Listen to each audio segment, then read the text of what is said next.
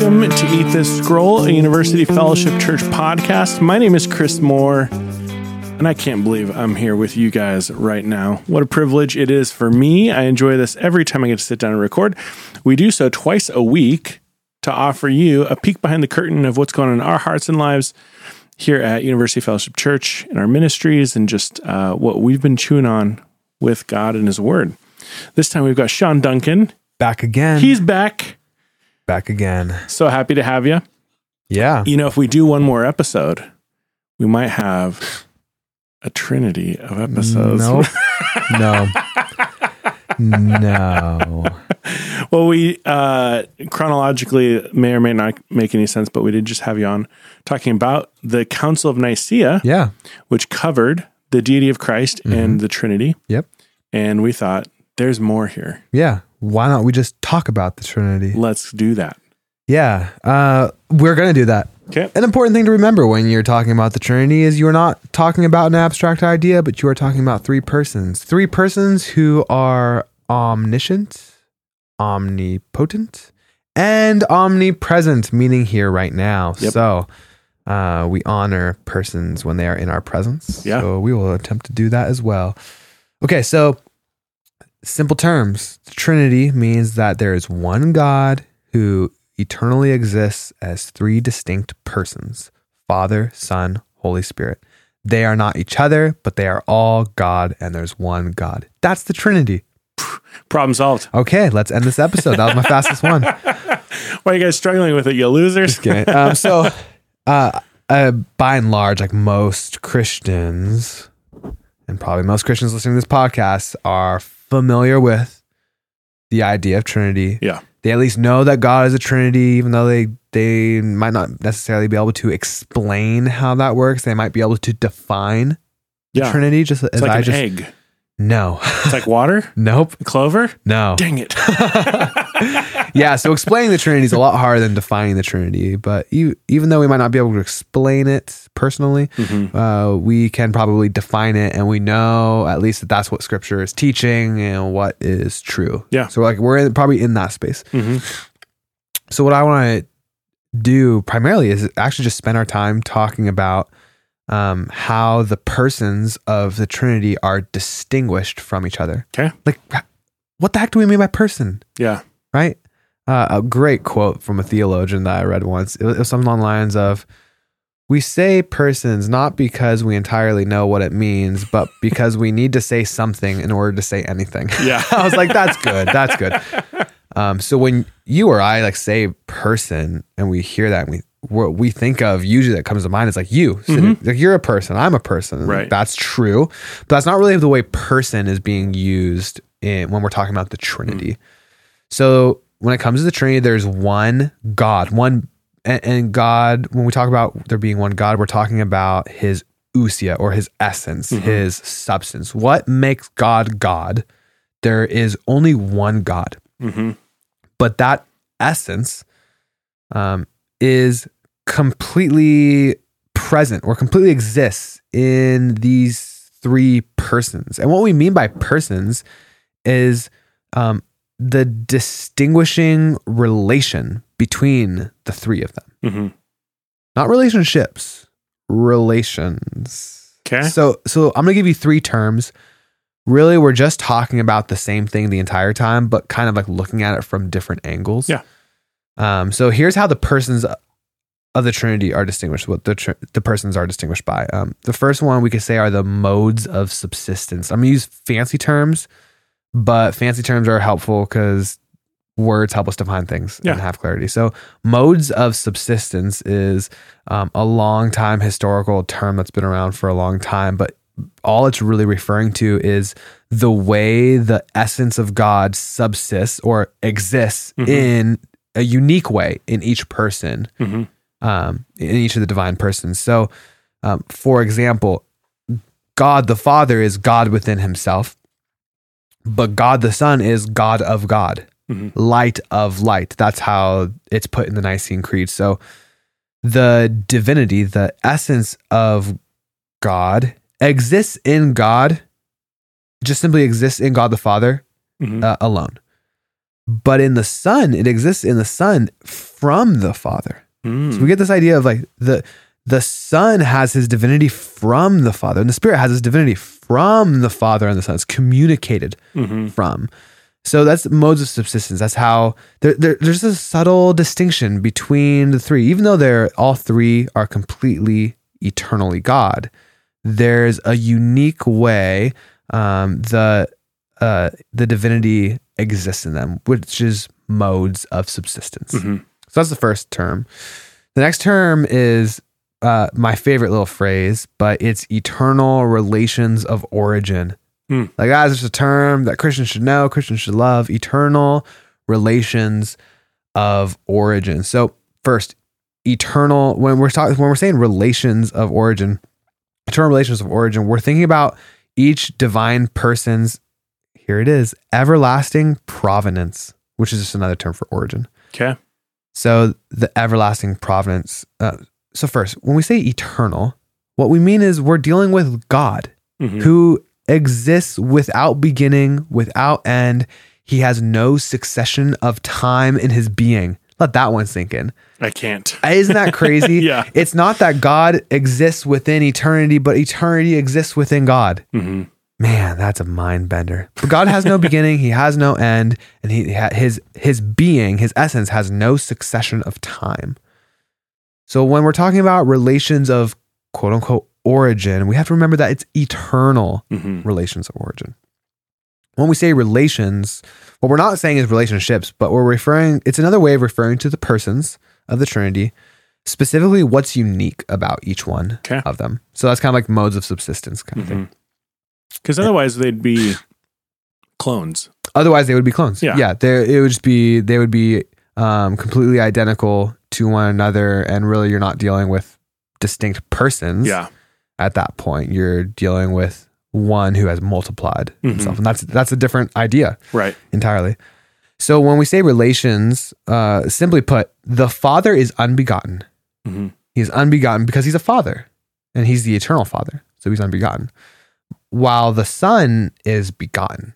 That's in essence what makes a son a son is that they're begotten from a father. What makes a father a father is that they beget. Yeah. You cannot be a father unless you beget. And the father's always been father.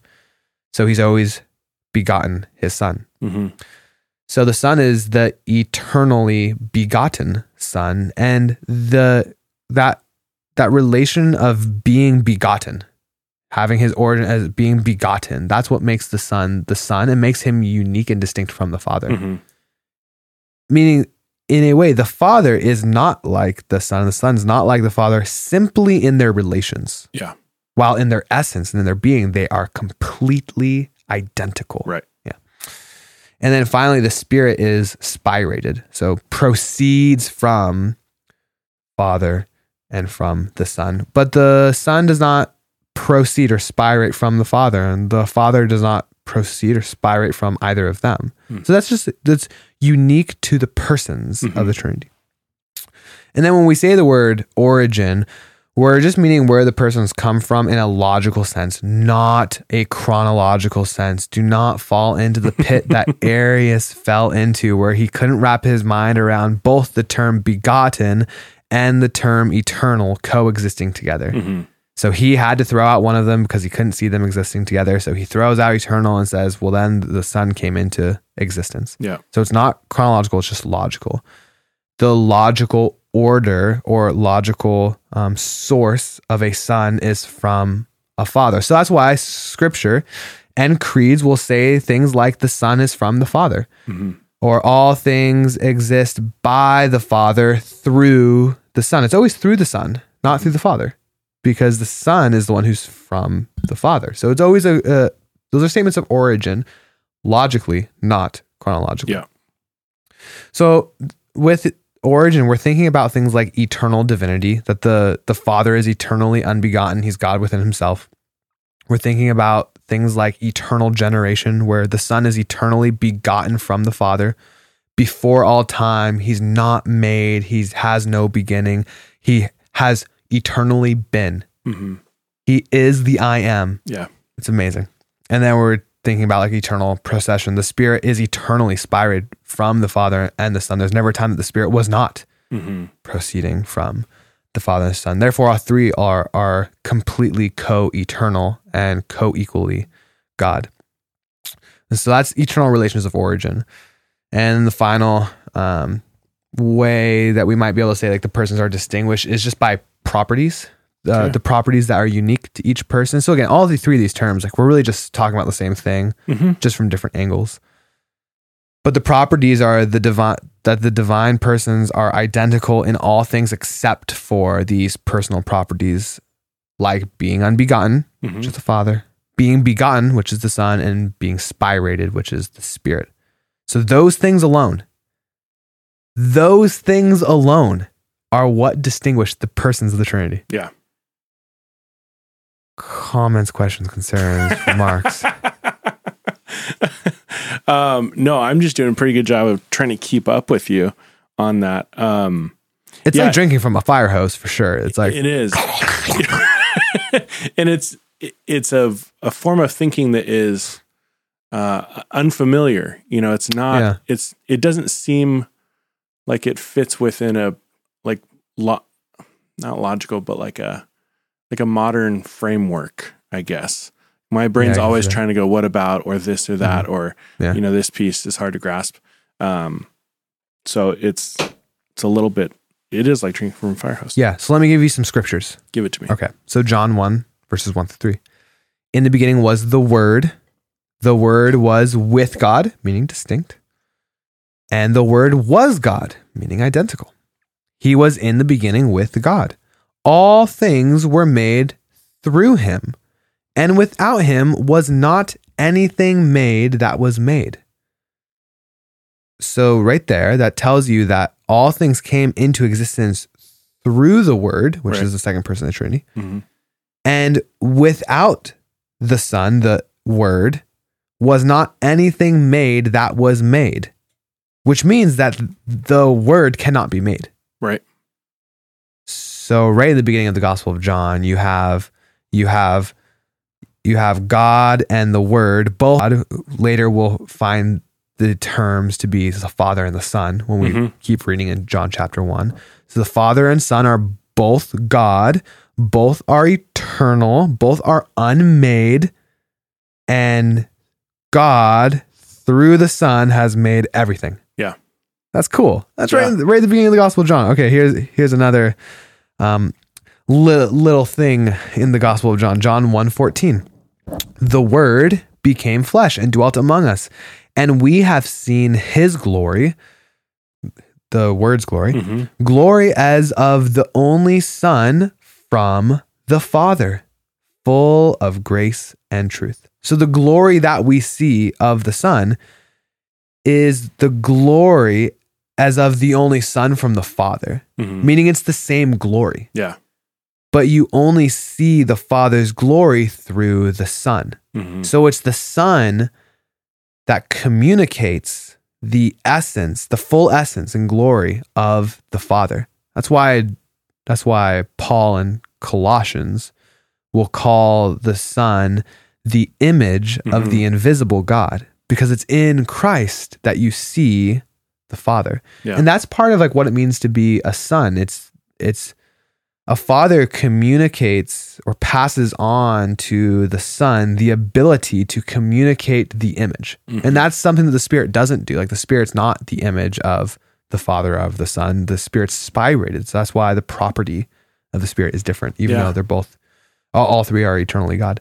Um, again in John, uh, later in John chapter six, verse fifty-seven, Jesus says, "As the living Father sent me, and I live because of the Father, so whoever feeds on me, he also will live because of me."